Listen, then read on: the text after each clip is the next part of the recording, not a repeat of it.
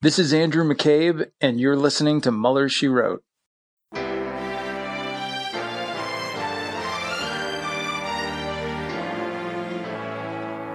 So, to be clear, Mr. Trump has no financial relationships with any Russian oligarchs. That, that's what he said. I, I, that's what I said. That's obviously what the, our position is. I'm not aware of uh, any of those activities.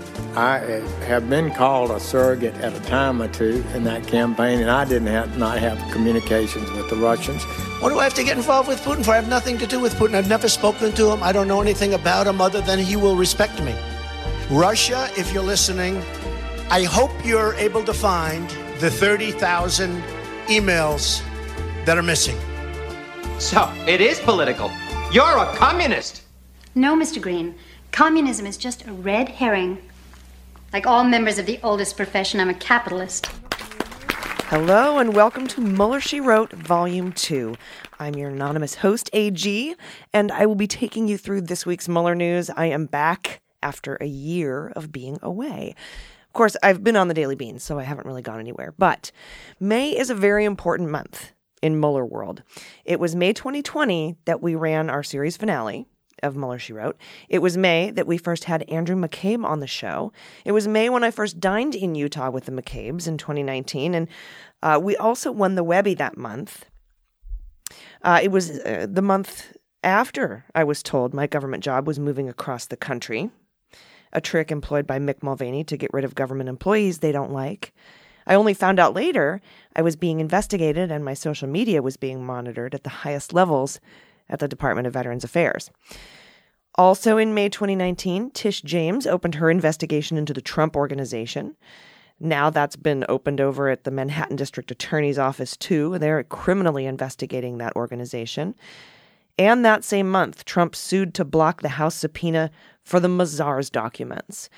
Um, Cohen reported to prison in May of 2019, as well as, um, you know, he was criminally convicted for activity with unindicted co conspirator Individual One, if you'll remember. Also, during that month, we were all reeling from Bill Barr's mischaracterization, gross mischaracterization of the Mueller report findings. Uh, Bill Barr had just testified to Congress that the decision whether to prosecute those 10 instances of obstruction of justice was his to make and cited an Office of Legal Counsel memo that gave him that authority and, and, said he had an Office of Legal Counsel memo that advised him that these crimes in the Mueller report did not rise to the level of, of criminal obstruction of justice. Uh, and they do. At least four of them meet all three of the criteria that are necessary to to meet that criminal, you know, uh, criminal level of uh, of obstruction of justice, at least at the federal criminal level, and uh, and it was all very very well laid out. Um, so yeah, he said that there was this memo um, that that said Trump was innocent, and uh, they were like, "Well, let's see the memo," and he's like, "No, uh, no." So he's been hanging on to that. Crew filed a lawsuit, as we know. We'll get into that in a minute.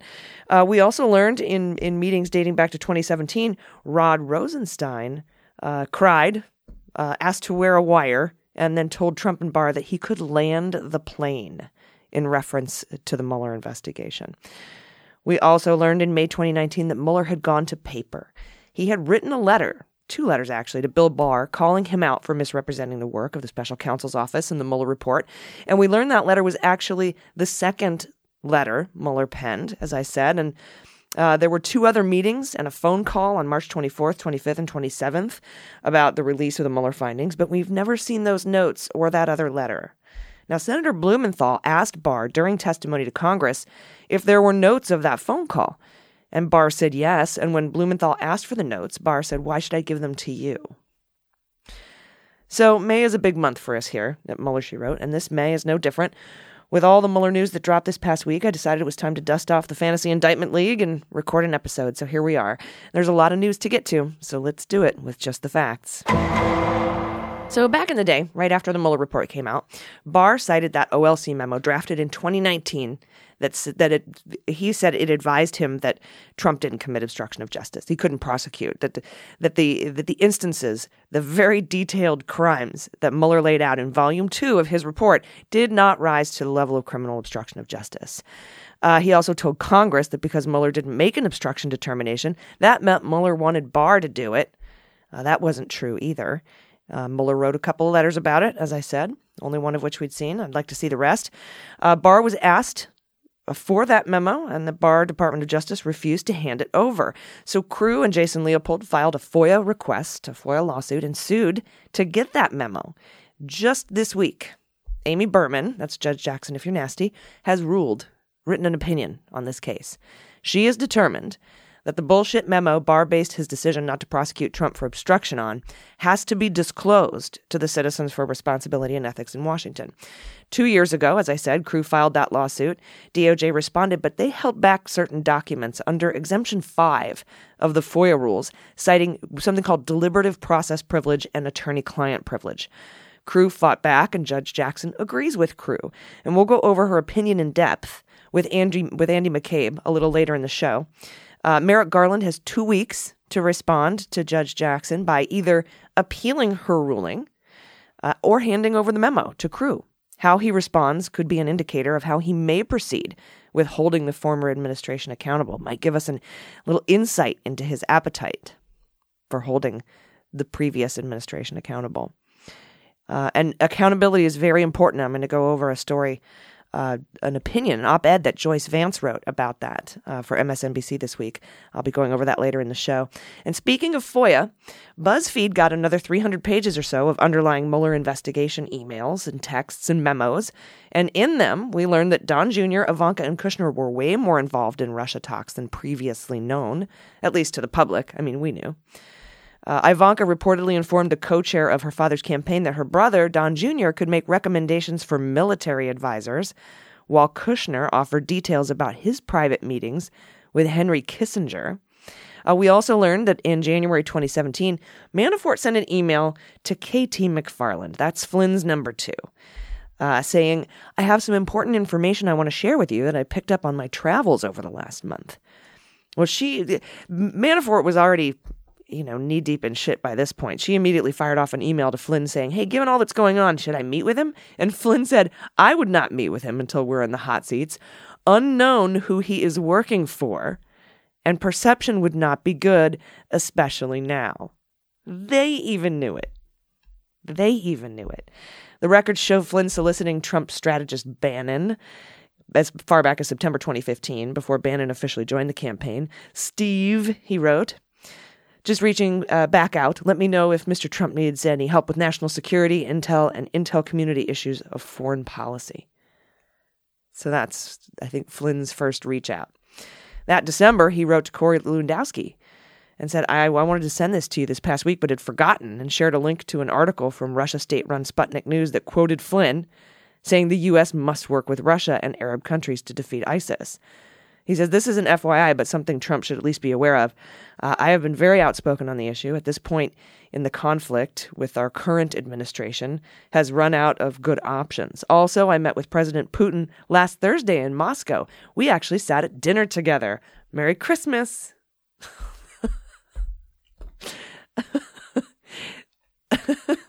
I don't even know what to say to that. Bragging about sitting next to Putin. It's disgraceful. Uh, BuzzFeed also got text messages. Uh, there's communications about Flynn's communications with Kislyak, right? So these are texts about Flynn getting in touch with Kislyak. Um, and and by the way, Flynn's calls with Kislyak are the ones he lied to the FBI about and then pled guilty to twice, and then was pardoned for. On December 29th, Flynn got a text from an unknown person with a link to a New York Times story about Obama's Russia sanctions. And Flynn responded, Oh, time for a call? And the unknown person said yes, and then Flynn responded, Okay, tit for tat with Russia, not good. Russian ambo reaching out to me today. That was fast.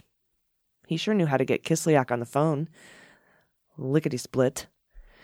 Uh, and this from BuzzFeed's Leopold and Cormier. This is their story quote. The documents reveal the array of individuals who sought out Flynn for his influence with the campaign.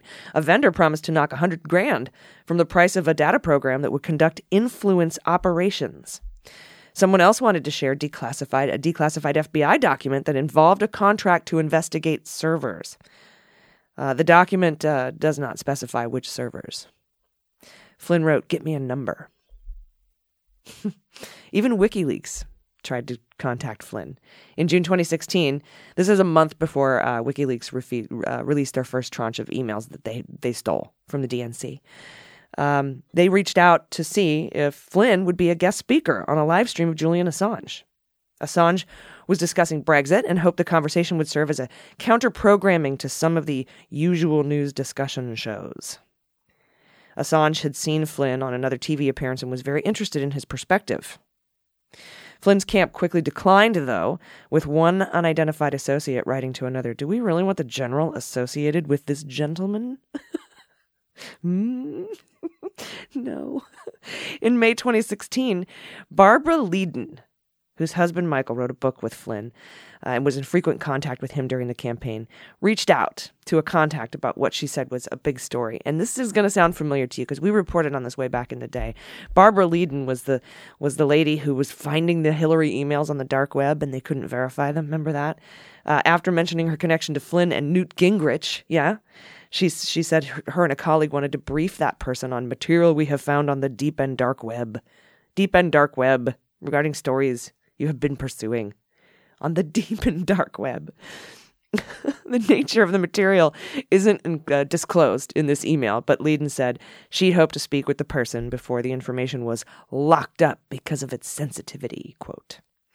According to the special counsel's report, Ledeen had been seeking emails that were purportedly hacked from Clinton. In September, Ledeen claimed to have found a batch of them, but an advisor determined they were not authentic. And that was according to Mueller, in the Mueller report.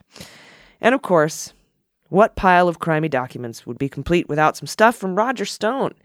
In an email he sent August 18, 2016 to Bannon with the subject line congratulations, Trump wrote or Stone wrote, Trump can still win, but time is running out. Early voting begins in 6 weeks. I don't know how to win this, but it ain't pretty. Campaigns have never been good at playing the new media. Lots to do. Let me know when you can talk. And Bannon responded, Let's talk ASAP. we know what that led to. In other news, the Federal Election Commission said on Thursday that it has dropped the case looking into whether Trump violated election laws with a payment of $130,000 shortly before the 2016 election to Stormy Daniels. Um, that was paid by Michael Cohen, as we know. Um, Michael Cohen's in prison for this. The FEC doesn't think that they should look into it. The payment was never reported on Trump's campaign filings. Cohen would go on to say that Trump had directed him to arrange the payments with two women during the 2016 race and would apologize for his involvement. He was sentenced to prison for breaking those campaign finance laws, tax evasion also, and lying to Congress. Quote, It was my own weakness and blind loyalty to this man that led me to choose a path of darkness over light. It's fucking essential. Mr. Cohen said of Trump in court in 2018. While Cohen has served time in prison, like I said, Trump has not faced consequences for being individual one in his involvement with this payment. Now, the Election Commission split evenly three Republicans, three Dems. They declined to proceed. It was a closed door meeting in February that they voted on this. It's been like almost three months.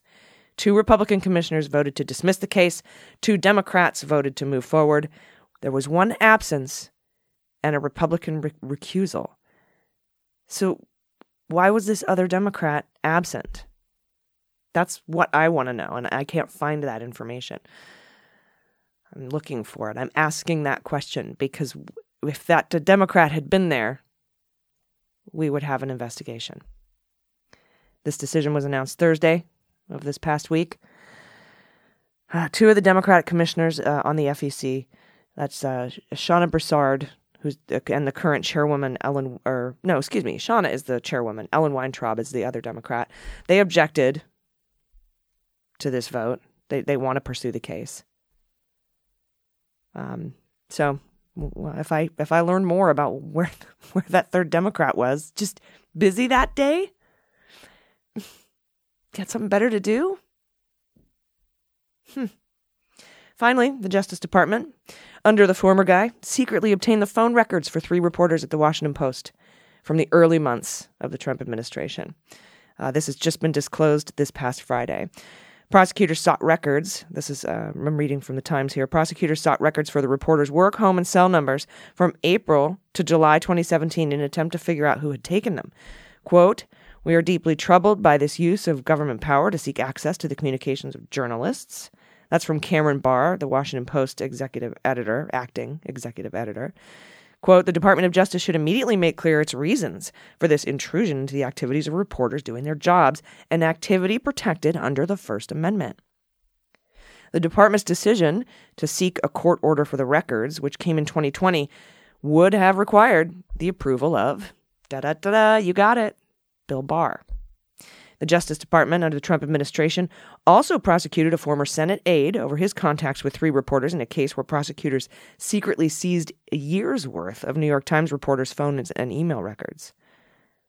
A Justice Department spokesman said Friday in a statement While rare, the department follows the established procedures within its media guidelines policy when seeking legal processes to obtain telephone toll records and non content email records from media members as part of a criminal investigation into the unauthorized disclosure of classified information. That's this Justice Department. He added, quote, the targets of these investigations are not the news media recipients, but rather those with access to the national defense information who provided it to the media and thus failed to protect it as lawfully required. It was not clear what prompted the Justice Department to seize the Post's records, but in July 2017, the newspaper published an article about Sergei Kislyak, who was then uh, the Russian ambassador to the United States, and Jeff Sessions. We know who he was, racist possum. The Post reported the two men had discussed the Trump campaign during the 2016 presidential election when Mr. Sessions was a Republican senator from Alabama and a prominent supporter of Mr. Trump. You'll hear him in our introduction sequence. Talking about lying, excuse me, lying to Congress about that very meeting. The article referred to U.S. surveillance intercepts, which are highly classified, and uh, some of the most closely held secrets in the government. Beyond the phone records, uh, of the Post reporters, Ellen Nakashima, Greg Miller, and uh, let's see, Adam Entous, who now works at the New Yorker. Prosecutors at the DOJ also secured a court order to obtain metadata for the reporters' work email accounts. New York Times also reported in June 2017 that surveillance intercepts appeared to indicate that Sergei Kislyak discussed a private meeting he had with Jeff Sessions at a Trump campaign event at the Mayflower Hotel in Washington. Ring a bell? All this old school news just popping back up. The Times has not received any indication that its reporters' records were seized. But I am not cool. I'm not cool with this Justice Department's response to this news. It sounds to me like they're trying to keep their nose clean at the cost of accountability, not owning up to, to what the department did. I hope that that's that I really hope that that's not indicative of how Garland intends to respond to Judge Jackson's order to release the Barr memo or to hold any of the previous administration accountable. But this is just a, a Department of Justice spokesperson. Um, I think we'll be able to get a better feeling once we know how Garland responds. All right, time for a little Schadenfreude. Schadenfreude!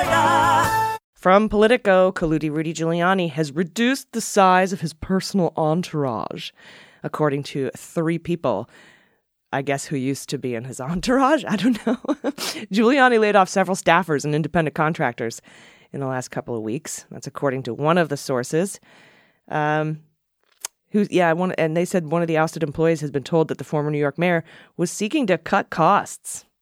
Giuliani has enlisted a part time driver, Eric, the son of his friend Maria Ryan, that's according to one of the people familiar with the matter. But he no longer moves around Manhattan with the full complement of as many as five people he keeps around him. I can't believe he's got an entourage.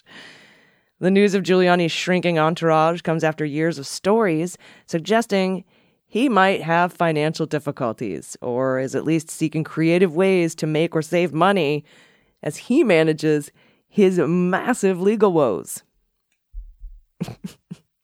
He was recently raided by the FBI, as we know.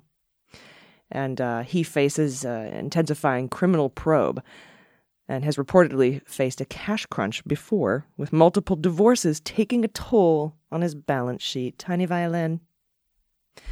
Yeah, um, it's interesting to note too. You know, Cohen was raided, I believe, in April and indicted in August. So, Rudy raided in May, indicted in September. I don't know. We'll see. This investigation's been going on for a while, though, so it might just be a, a matter of dusting it off. But they just got all this stuff, and they're going to have to. They're going to, you know, the prosecutors have already asked for a special master. Whoops, remember? And um, they're going to put together a taint team to go through all of this stuff. It's just exactly what happened to Cohen. They're going to have to go through all because the president's lawyer, right? So they're going to have to go through all this stuff and decide what's attorney-client privilege. The crimes they're looking for are not. No crime can be protected by attorney-client privilege. We've gone over that um, many multiple times. It's called the crime fraud exception. There's also the third party exception. I don't know if Rudy is intentionally an idiot about understanding the law, but if he's not, if he's actually just if he's actually just an idiot, uh, he he he may have stepped in it. So we'll see we'll see what happens with that. But that's the kind of timeline I'd be looking at. Although Rudy stuff, Rudy might have more than than Cohen, but what's that? April, May, June, July, August. What's that? Four months, five months. We'll see what happens. Uh, anyway, I guess the rubles from Firtash have dried up, especially since Parnas and Fruman were indicted and Fraud Guarantee had to shut down. Oh no. anyway, uh, that's that's the Schadenfreude for you. Now it's time for a little sabotage.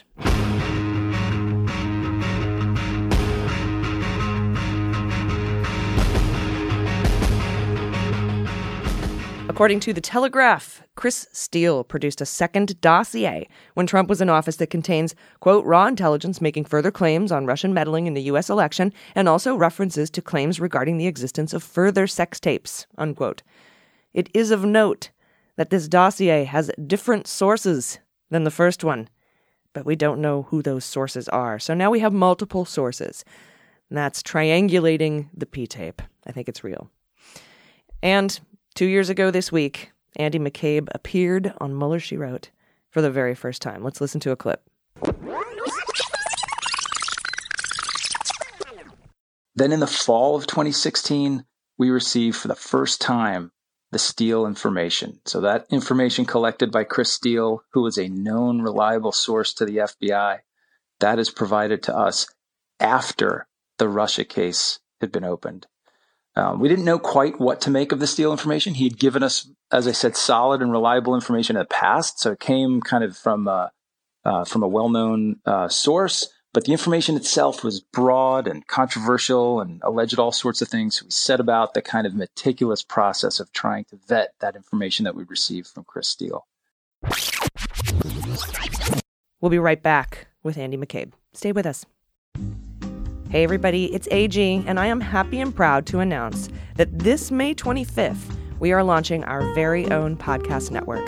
It's called MSW Media, and it's going to feature the work of some incredibly talented and intelligent people, including Glenn Kirschner with Justice Matters, On Topic with Renato Mariotti, Prevail by Greg Olear, Opening Arguments with Andrew Torrez and Thomas Smith, The Bureau with Frank Figliuzzi, which de- debuts the same day I, we launch the network, which is May 25th. And that's just to name a few. Of course, there's the Daily Beans, Mueller, She Wrote, and our newest show, Cleanup on Aisle 45. Uh, our network is woman run and veteran owned, and our mission is to curate news, politics, and justice and engage voters so we can win in 2022 and beyond. I am so proud of this community and this group of content creators, so please check us out at mswmedia.com and listen wherever you get your podcasts. Everybody, welcome back. Please welcome the former acting director of the FBI, author of the book The Threat, Andrew McCabe. Andrew, welcome back to Mueller, She Wrote, Volume 2. Thank you. Thank you. It's very good to be here. Thanks for having me back. It was two years ago this week that you first appeared on Mueller, She Wrote to talk about Crossfire Hurricane. And the episode was called Mueller Goes to Paper. And that was a significant thing because we had talked and I think I brought this question up to you at your Q&A at your book signing in Salt Lake same week 2 years ago this week um, because I was trying to kind of convey the importance of Mueller going to paper. Can you talk a little bit about that response to Barr's conclusions about the Mueller report? Sure. Um, I, I, think you have to you have to think about that response in, in a couple different ways. First is timing, right? So um, Mueller delivers the report to Barr on March 22nd. Uh, Barr famously delivers his letter to Congress on the 24th. And on the 25th, Mueller apparently makes his first complaint to Barr about the letter that Barr had given to Congress. So this was like an immediate and strong reaction from a guy who does not react to things. And so that's really the second context I think you need to think about when you when you look at these responses that Mueller had. He is not a person who complains, who uh, you know uh, mouths off when he thinks he's been wounded or offended or something like that. He is a very, very reticent kind of keep your comments to yourself type of person, especially to someone who he would see as his boss or his superior. He's not the type to kind of um, make points after the fact. So for Mueller to have written that letter and delivered it to Barr, uh, which I think I think he did on the 27th.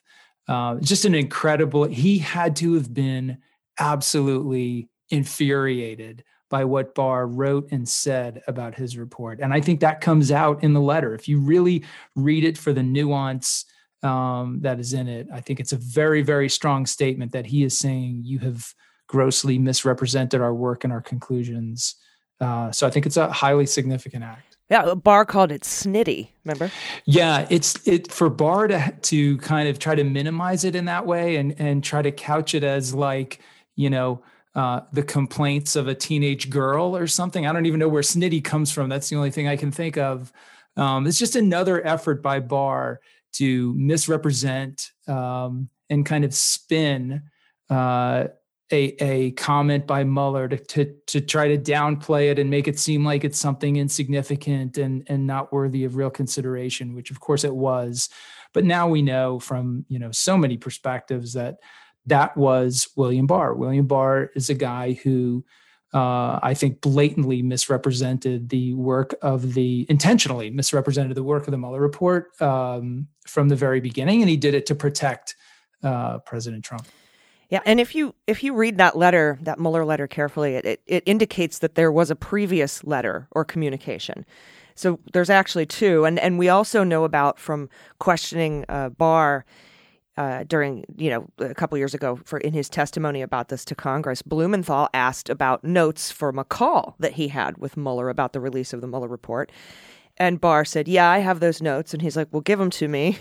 and Barr was like, "Why would I do that?" Yeah. He actually said, well, "Why would I give those to you?" Yeah. Uh, which to me, that's snitty. Um, but you know, six or one. Uh, so now we've got. We know that there were multiple communications. I think at least five known communications between Mueller and Barr in the days following the his his infamous letter to Congress. And do you know have any kind of I mean we've seen the one letter, but do you have any sort of feel for what was in the other letter or what took place during those phone calls? No, I sure don't. I wish I did. I would have loved to have been a fly on the wall um, to listen in on those calls. But um, again, you know, Bar- uh, Mueller, excuse me, Mueller, not the kind of guy to continue to pound an issue after the fact. Um, and and I should say Zebley is the same type of type of uh, person. You know, Aaron Zebley, who was Mueller's deputy on the special counsel team, also not someone to complain after the fact. Uh, so the fact that the two of them, and I, I would expect that Zebley had a, a, strong hand in the drafting of that letter or those letters, if there were more than one, um, they both must have really been compelled to try to right this wrong, to try to undo this misrepresentation of their, um, you know, significant amount of work. Uh, unfortunately, it, it was to not much effect. Yeah, and we later learned that the redactions that Barr had made to the report were inappropriate, uh, according to a federal judge, and, and was ordered to to pull some of those redaction bars off. And what we found underneath was a damning uh, just rebuke of, of how involved Russia was, the sweeping size and scope of their interference in our 2016 election, which Barr was simply trying to mask. That's right. That's right. I always kind of felt, um, just my opinion, that that was really that was the point or the volume, I should say, that Mueller, that Mueller felt much more strongly about. I think that Mueller, you could tell from his testimony to Congress, and he really tried to kind of foot stomp that the you know we need to take heed of this uh, malign activity that had undermined the um, kind of the sanctity of our election um, and and to really kind of take seriously what the Russians had done to us uh, across the uh, across the scope of the campaign and leading up to it.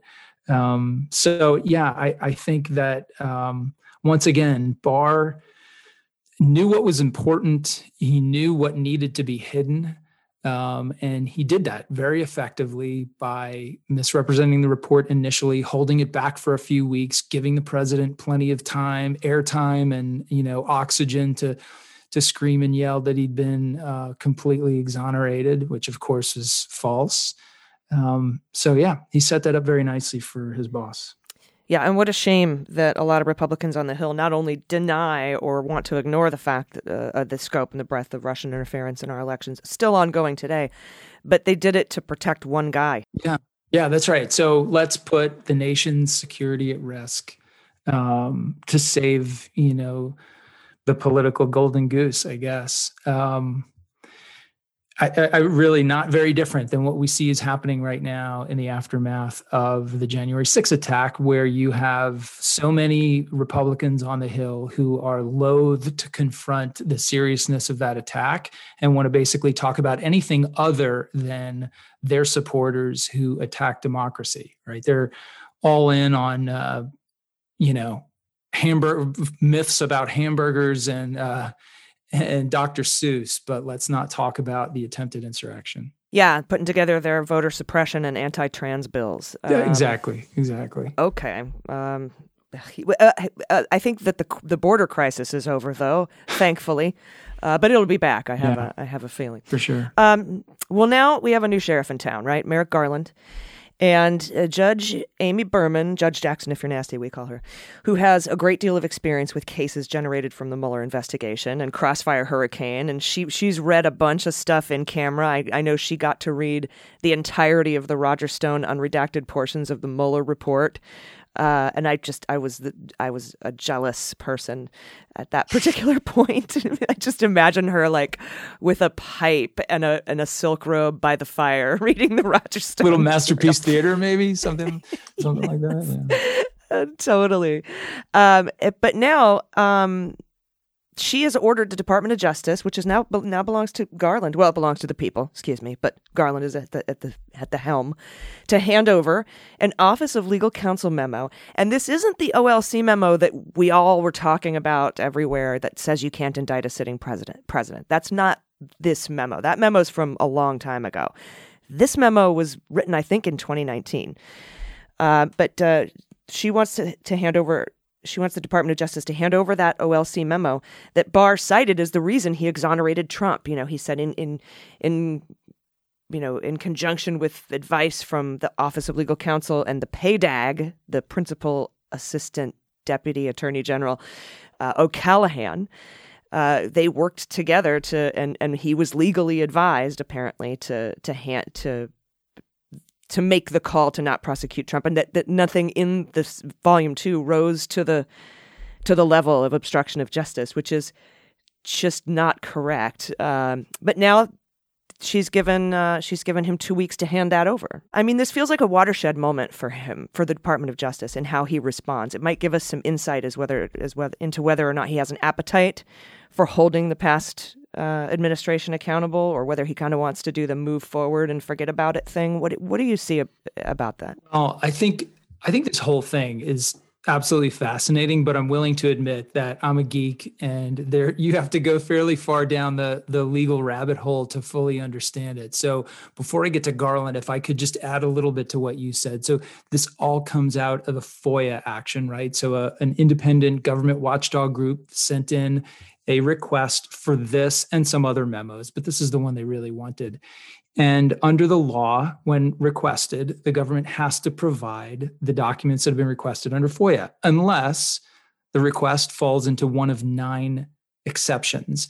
And the DOJ resisted turning this over under what's known as exception number five. And exception number five allows any government agency, in this case DOJ, to refuse to turn over records that are deliberative, deliberative in nature. And that means records of discussions or advice or assessments that were part of the process leading to a decision. And it's for good reason, right? Because you want government agencies to be able to have discussions, open discussions, and get legal advice and things like that. And when the decision is made, really the most important thing is the record of the decision. You don't really need all the back and fa- back and forth. So DOJ tried to protect this memo by saying it had been produced for Barr as he tried to consider whether or not the information in the Mueller report um, substantiated obstruction of justice charges against the president.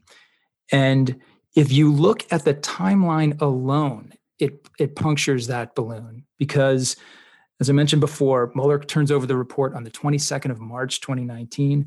Barr writes his letter and sends it to Congress on the 24th. Well, this memo is dated March 24th, 2019. So if he actually read the 400 page report, asked his lawyers to write a memo, they thought about it, did some incredible legal research, and submitted a memo with accompanying affidavits to him all on the same day. And he managed to process all that material in what 36 hours or something like that. And then it was all part of his decision on the on the 24th. Well, Amy Berman Jackson basically said, I think not. Um, she had the advantage of reading the entire report, the unredacted version. And what amazed me is she said that the redacted pieces of the report prove conclusively that this report was produced after the decision had been made to basically give Trump a free pass. So it was not pre decisional. And DOJ's effort to try to hide it, to hold it, to refuse to turn it over as a pre decisional document was in itself essentially a lie. Now, Jackson goes on to say that the that the affidavits filed by attorneys in DOJ in support of this motion should not be given any credence. Actually refers in her motion to the fact that that it's it's not only factually inaccurate the the representations they've been made to that they made to the court in the course of this litigation. So you lied to the court. Nicely done. Are you talking about um, the Barr's claims that this falls under the ambit of uh, deliberative process privilege and attorney-client privilege? Because she tears them apart. She that's tears right. those that's right. assertions apart. Yeah, she basically says, no, that's a lie. And the memo in its unredacted form proves that, right? And she says she, that it's that it was done in bad faith.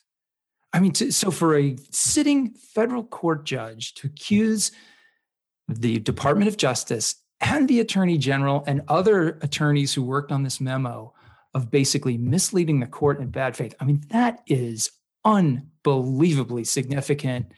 Um, and it's it's uh, I, I, don't know how. So now I get back to your question about Merrick Garland. and How does he handle this? So he's in a very very tough. Uh, well, maybe not so tough of a spot. It's a it's time for a, a really significant decision on his part. Yeah, well, I do have to take a quick break though, and I want to talk a little bit more about this decision because there are other reasons he may not want to hand this over.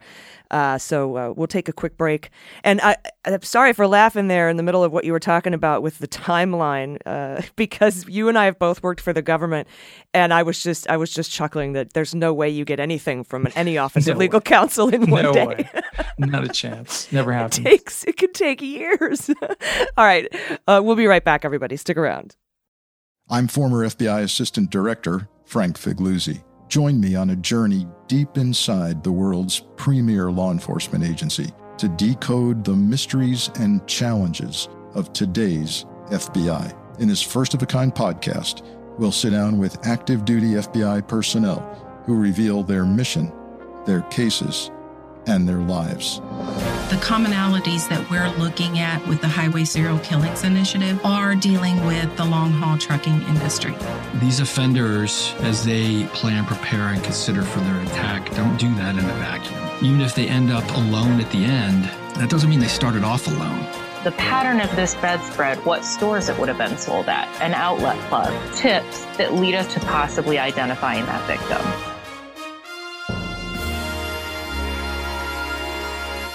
Let's go inside the Bureau with Frank Figliuzzi. Everybody, welcome back to Mueller She Wrote, Volume Two. I'm talking to Andy McCabe, who it's our it's our two year anniversary, Andy, of you Yay. appearing appearing on Mueller She Wrote.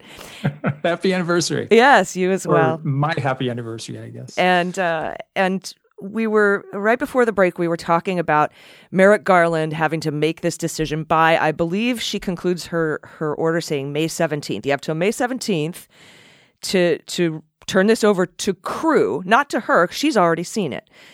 Right. It's to turn it over to crew, who will uh, undoubtedly make it public. I, I'm, I'm assuming, and. Uh, I guess what Merrick Garland's position is on unredacting her order because there's a lot of redactions in her ruling here. That's right. And I'm assuming that's because it's about the content of what she's asking the Department of Justice to hand over. Yeah, so she says in the order that she's basically discussing in those sections of her order that are redacted, she's discussing actual pieces of the still redacted memo.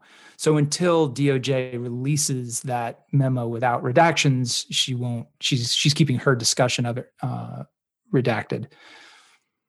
But I would ex- I would assume that once this thing comes out, if it does in fact come out, that she'll pull the redactions from her order. I mean, that would make sense. Yeah, unless, of course, the Department of Justice appeals that or writes That's right. as something where they don't want that to happen. And uh, you know, a lot of people are positing if if Merrick Garland appeals this uh, or tries to continue to withhold this document, that he's not interested in holding uh, the former guy accountable. And if and if it's kind of like a like I said, it's like a litmus test on on which which path he's going to be taking. Yeah. Um, and but I do want to make clear there are other reasons he may want to appeal this. That's right. That's absolutely right. So he is in kind of a tough spot here.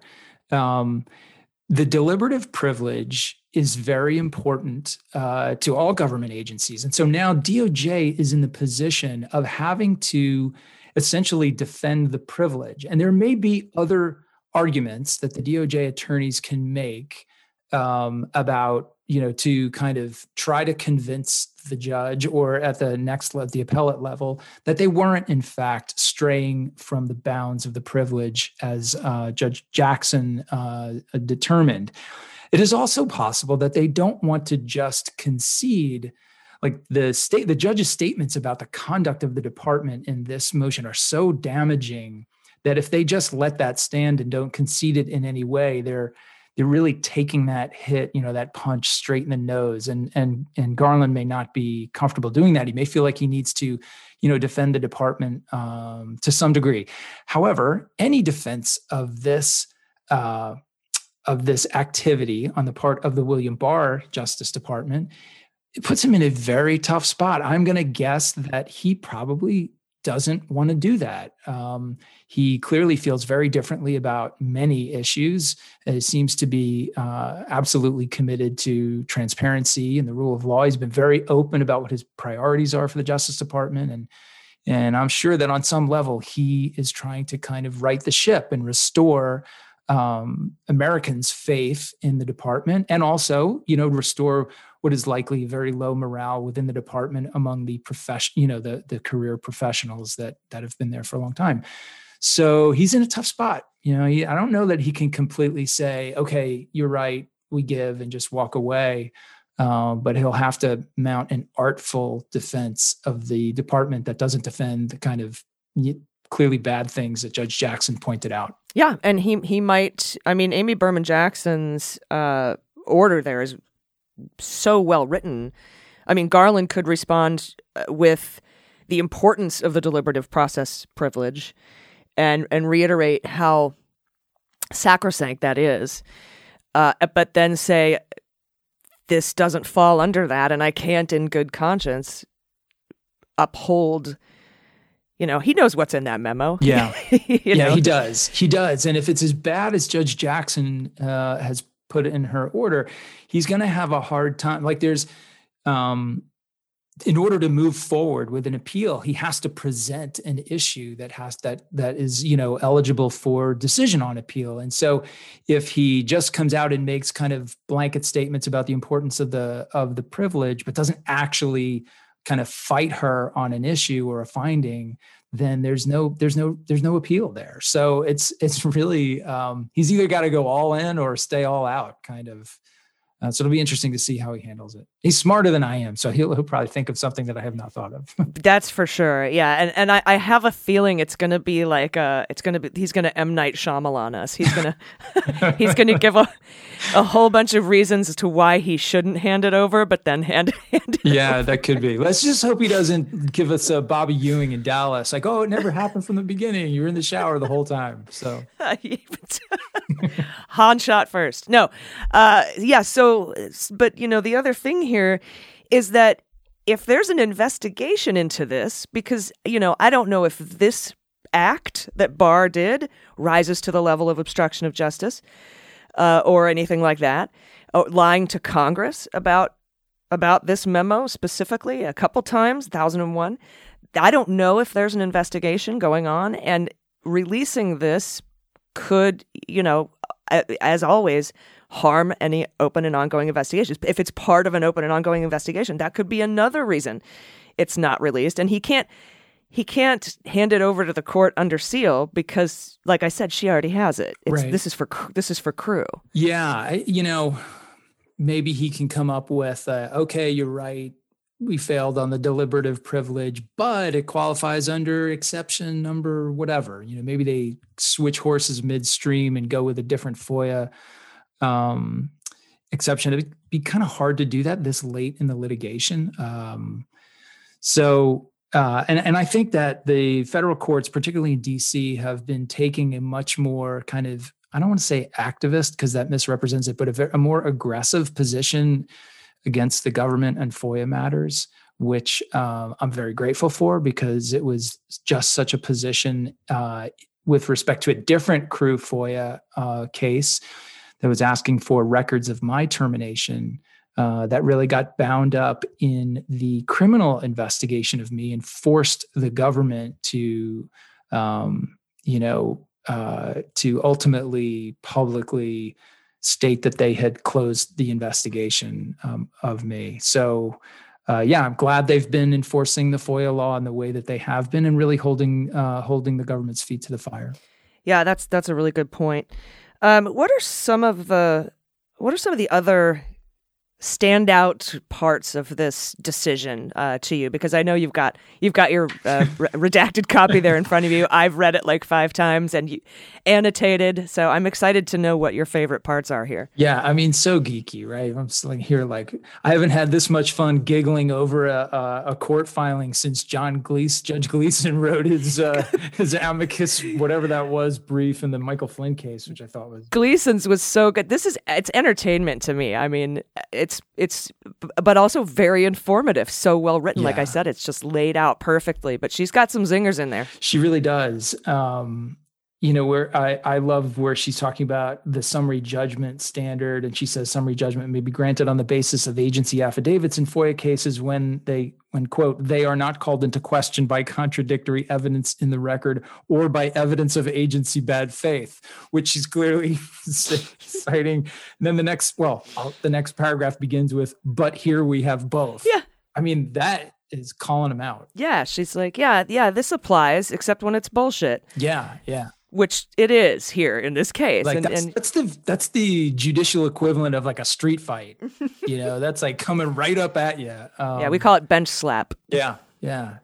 Um, so yeah, and I and I, you know, uh, on the next page where where she claims where she says the affidavits are so inconsistent with the evidence in the record, they are not worthy of credence if you are one of the two DOJ attorneys who filed affidavits in this matter, you have to be seriously questioning your continued employment there.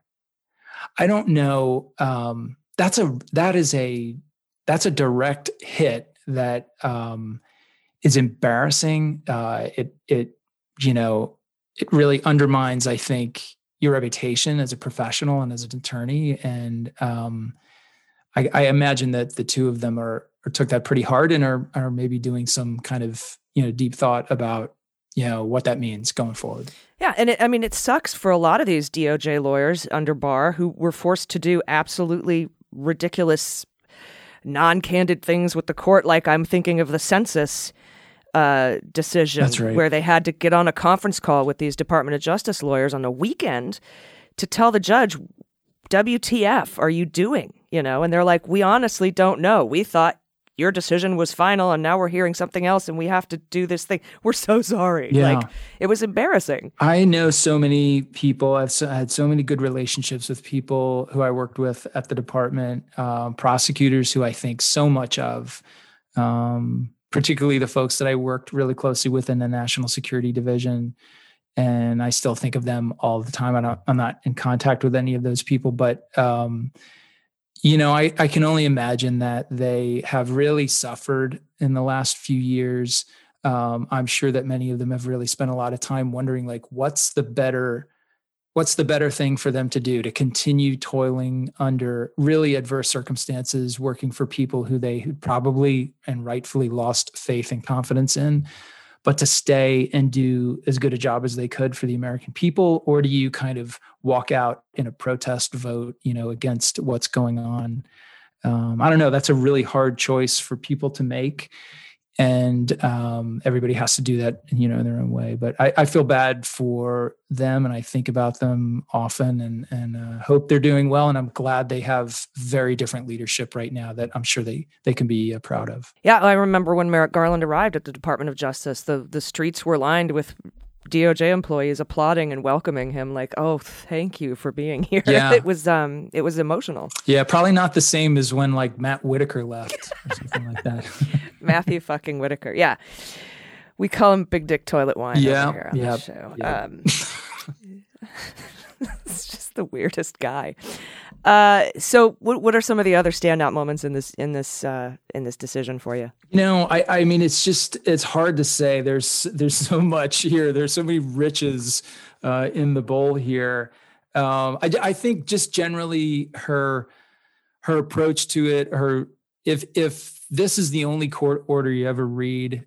Uh, or you know judge's opinion you ever read you're really going to be spoiled because her writing style is so simple it's so direct. You know of course there's lots of big footnotes and cites to legal cases and that's necessary in any legal writing but um, she she just calls it for what it is and um, i've always been so impressed with her i never met her uh, i never had a case uh, you know i never had to appear in a case in front of her but I remember when she was um, presiding over, I think it was the Manafort case, and Trump was tweeting about her. I mean, the president of the United States, like literally putting his thumb on the scale of justice in a co- in a case, a high profile, you know, media worthy case that she was in the middle of trying to keep some semblance of normalcy on, and um, for all intents and purposes, it seems she just she just charged right along and, and disregarded it and did her job, did it well. I think that's uh, it's incredibly admirable. But that same spirit, I think, comes out in this order. It's very clearly written. She pulls no punches. It's you know there there are chuckle moments here for anyone who's looking for you know humor but um yeah it's really impressive yeah and um you know having been studying the mueller the Mueller investigation very closely since the beginning for the last three years. I've read a lot of her writing. And um, then you get something like a Sidney Powell briefing or a a Rudy Giuliani briefing, and it's it's just a different world. Yeah, it's not even the same. It's not even the same sport. No, it's hard to follow. You, know, you, you can't. Uh, you know, just ridiculously unsupported conclusory statements about nonsense and um, even judges have been like i think what you're trying Yeah. to say is this and if that's the case you're wrong you burnt you know exactly yeah it's just um yeah i don't know i don't know what to say I don't know what to say. I they don't know. distinguish themselves uh, as lawyers when they file that nonsense. Yeah, and before I let you go, speaking of Rudy, um, all this impeachment volume one is coming up to bubbling up to the surface here with his his connections in Ukraine and his his business dealings. And you know people are like oh Rudy's being investigated for a crime having to do with Ukraine. And and when you can say oh which one yeah. uh, which crime uh, that's that speaks volumes. But I think in this particular case, it was the ouster of Marie Yovanovitch, and so now we're we're really re- reliving that whole um, that whole era again. And and again, it's because I don't know if there was new evidence that allowed for the raid or what, but uh, you know, Merrick Garland is the one who's who's allowed this warrant to go forward, where before under the Barr DOJ it was blocked, or I think it was Jeffrey Rosen actually. Yeah, I mean this this, thing is amazing, and I think you're right. It seems they are focused pretty intently on his machinations behind the ouster of Maria Yovanovitch. Um, but that's really just the beginning. I mean, that's the, that's where they probably have the the most obvious FARA case. So there's your kind of first federal charge that gets you started. It gets you your it gets you your grand jury. It gets you your search warrant, and then from there it's off to the races. Um, even with all of the material that they took from his residence in his office, there's probably a lot of that that's going to be privileged that the investigators will not see and that's fine. That's the way our system works. Yeah and and generally if they're privileged if they fall under attorney client privilege that means it wasn't crime related so that's we don't right. need just we don't need to that's see that. that's exactly right so you you're not going to see probably a lot of communications between you know uh, Rudy and Trump, but what you will see are communications between Rudy and many other people, like these shady Ukrainians who he was basically extorting for uh, or working with, conspiring with to try to get you know uh, opposition research on Joe Biden and. Um, and there's all kinds of things that could come of that. There's possible uh, campaign finance issues. There are possible uh, corruption issues, and and when you have that stuff on the table, there's you you know you look into the possibility of just even simple mail fraud, wire fraud, money long, laundering type of cases. So who knows? I, I'm not saying I have any information that suggests that those things will be charged. I certainly don't. But my point is, the search warrant gets you into a universe of materials and potential evidence and documents and communications records that could take you in a lot of different directions. I think this thing is really only just in its initial uh, phases. I wouldn't expect to see any sort of charging activity too quickly.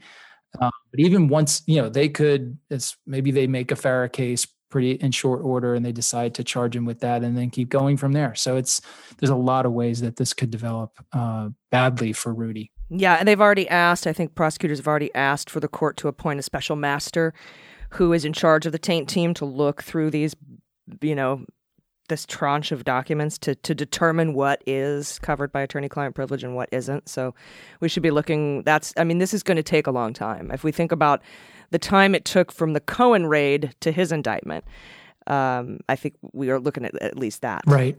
Right. Yeah. So even just the like you say, the document sorting with um, with the filter team, and now with likely the special master, that's going to take a while.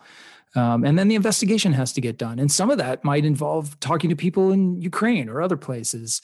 Um, there is an FBI legal attaché office in the U.S. Embassy in Kiev. Um, so I would expect those folks would uh, assist with whatever efforts need to happen over there. Um, but you know what? I just um, looking forward to hearing more about what really happened. Yeah, me too. And um, we'll keep an eye on uh, what happens uh, with this OLC memo decision by May 17th. He doesn't have to wait until May 17th, right? He can do this whenever he's ready. Yeah, yeah, he could. Although, you know, lawyers don't typically do things before they're due. Uh, so I would expect you know, we'll be waiting until the 17th in all likelihood. And if he decides not to do, not to hand it over, does he actually have to tell us why, or do you think he's just likely to? Yeah, I know he's got to, he can't just not hand it over. He's going to have to file some action with the court, either, um, you know, a notice of appeal or some other motion that might delay it, or at least request a delay um, so they can do something else or talk to someone else or something like that. So we'll we'll know something. Um, you're not going to just get lights out and nobody's home. Well, he could file that under seal if it contains information that can't be seen by the public. I doubt it, but I mean, he, he could. could. We'd still see there was a filing, so at least to give us something to talk about. we'll always have something to talk about, Andy. I appreciate it.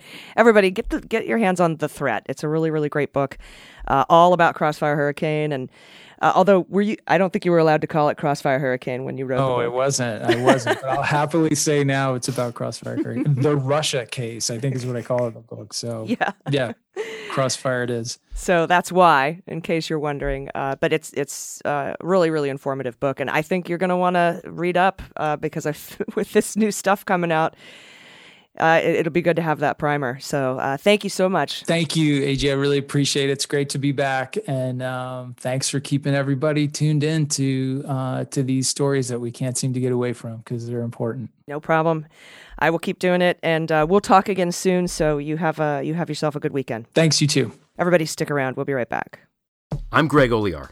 Four years ago, I stopped writing novels to report on the crimes of Donald Trump and his associates. In 2018, I wrote a best selling book about it, Dirty Rubles. In 2019, I launched Prevail, a bi weekly column about Trump and Putin. President Putin was extremely strong and powerful. Spies. Active measures, активные мероприятия in the language of, of the KGB. Mobsters.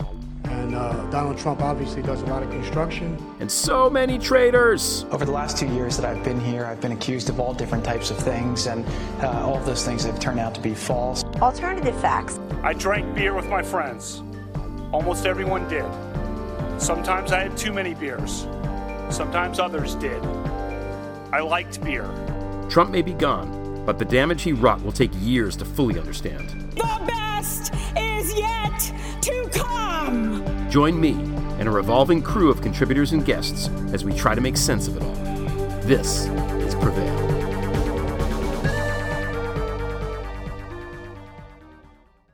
Everybody, welcome back. It's time for the Fantasy Indictment League. I'm gonna be indicted! No, wait, it's gonna be okay. Indicted!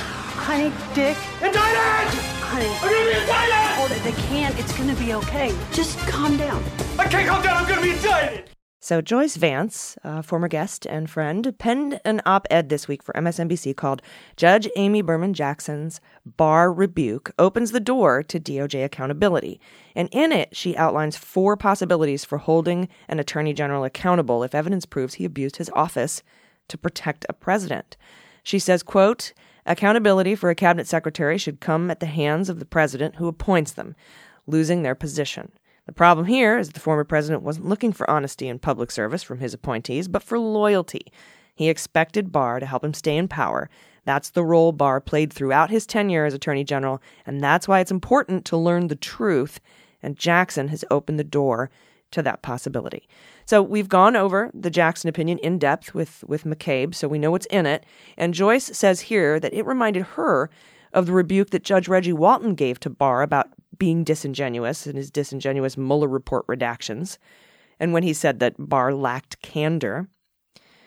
We've also uh, covered the deliberative and attorney client privileges that Barr cited as his reasons for not handing over the memo, and how the deliberative process is something Merrick Garland might want to defend in this case. But Vance says that the memo could suggest there was professional or even criminal misconduct.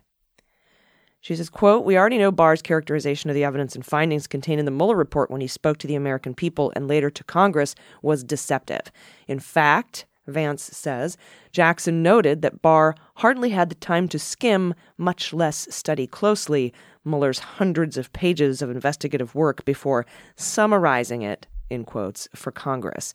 Meanwhile, Barr's claim that the evidence didn't support indicting Trump even as he withheld the report from the public for several weeks, allowed Trump to proclaim he was fully exonerated. All of which is to say, it would be fair to presume the memo that Jackson has ordered the DOJ to disclose portrays Barr in a less than favorable light. Uh, Joyce argues that in this case, the Department of Justice should hand over the memo. I agree. We all agree. Uh, McCabe did bring up the point that Garland might feel like releasing it could give a black eye to the Department of Justice. I say it's already trashed. Uh, and Vance in this in this op-ed says accountability is essential to rebuilding our confidence in the Department of Justice. Not only do I agree, but I feel that no plan to restore the reservoir of trust can be without accountability and acknowledgement. This reminds me of the time Joyce Vance uh, quoted one of our tweets in her Time magazine article about the loss of public confidence in the Justice Department. I had tweeted, whether you believe there are nefarious forces within the Department of Justice that assisted with or turned a blind eye to the Epstein death, the bigger point is no one trusts the Department of Justice. No one. And she said, We are in a dangerous place if, if people no longer trust that the Justice Department is doing justice. So, accountability is the way, and there are four possibilities of holding Barr accountable. The first is the OPR, that's the Office of Professional Responsibility. It's inside the Justice Department, though. The OPR is tasked with uh, reviewing alleged misconduct during an investigation, prosecution, or in the provision of legal advice, which is pretty much exactly this case. Uh, but the OPR doesn't have a lot of teeth, right? They can't, don't. All they can do is recommend you fire the person, and Barr's already gone. Although they could, you know, refer the misconduct to a state bar association for disciplinary action. Uh, option two is referring this to the Inspector General of the Department of Justice. They're more independent, but like the OPR, they don't have prosecutorial powers. If the Inspector General and OPR find crimes, they typically refer those to the Public Integrity Unit at the Department of Justice. But in this situation, Vance says the third option is the appointment of a special counsel because that would almost inevitably be required in this case. And that's where we'll run into this administration's appetite for accountability. Because if Garland did appoint a special counsel to investigate, it would most definitely be seen as a political hit job, witch hunt, etc.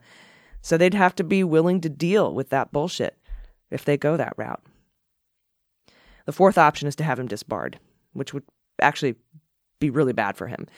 Uh, we may find that uh, any or all of those may be rolled out. Any of these four options could be rolled out. Uh, I find it really interesting that any kind of criminal indictment of Barr in this case would really need to have to come from a special counsel. So that's my choice, obviously. If you're going to have to, if you're going to get, if there's criminal behavior, it should be referred to a special counsel. Personally, I hope that special counsel is Joyce Vance.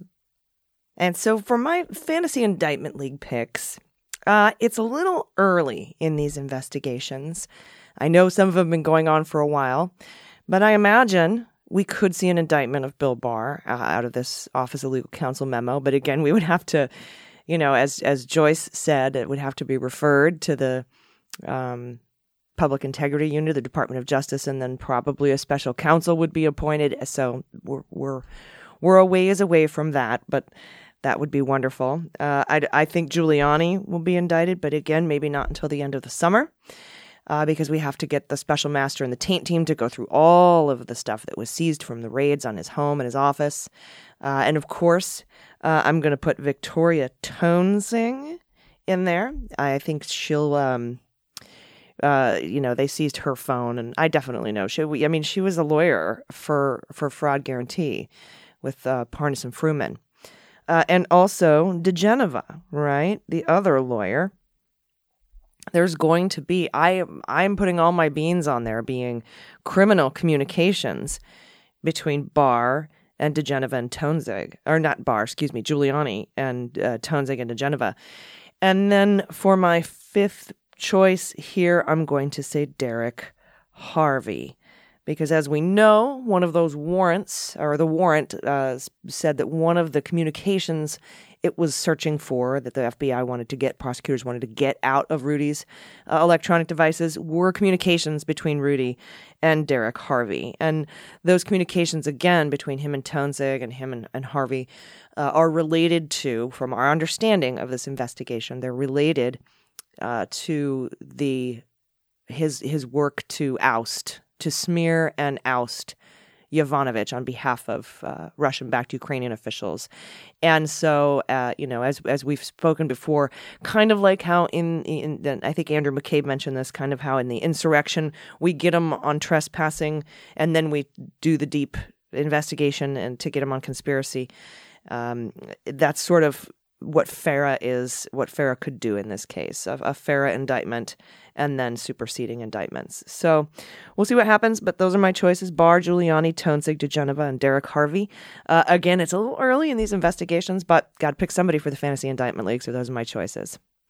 Everyone, thanks for listening. I'll be back next Sunday with more Mueller news. Until then, I've been AG, and this is Mueller, She Wrote.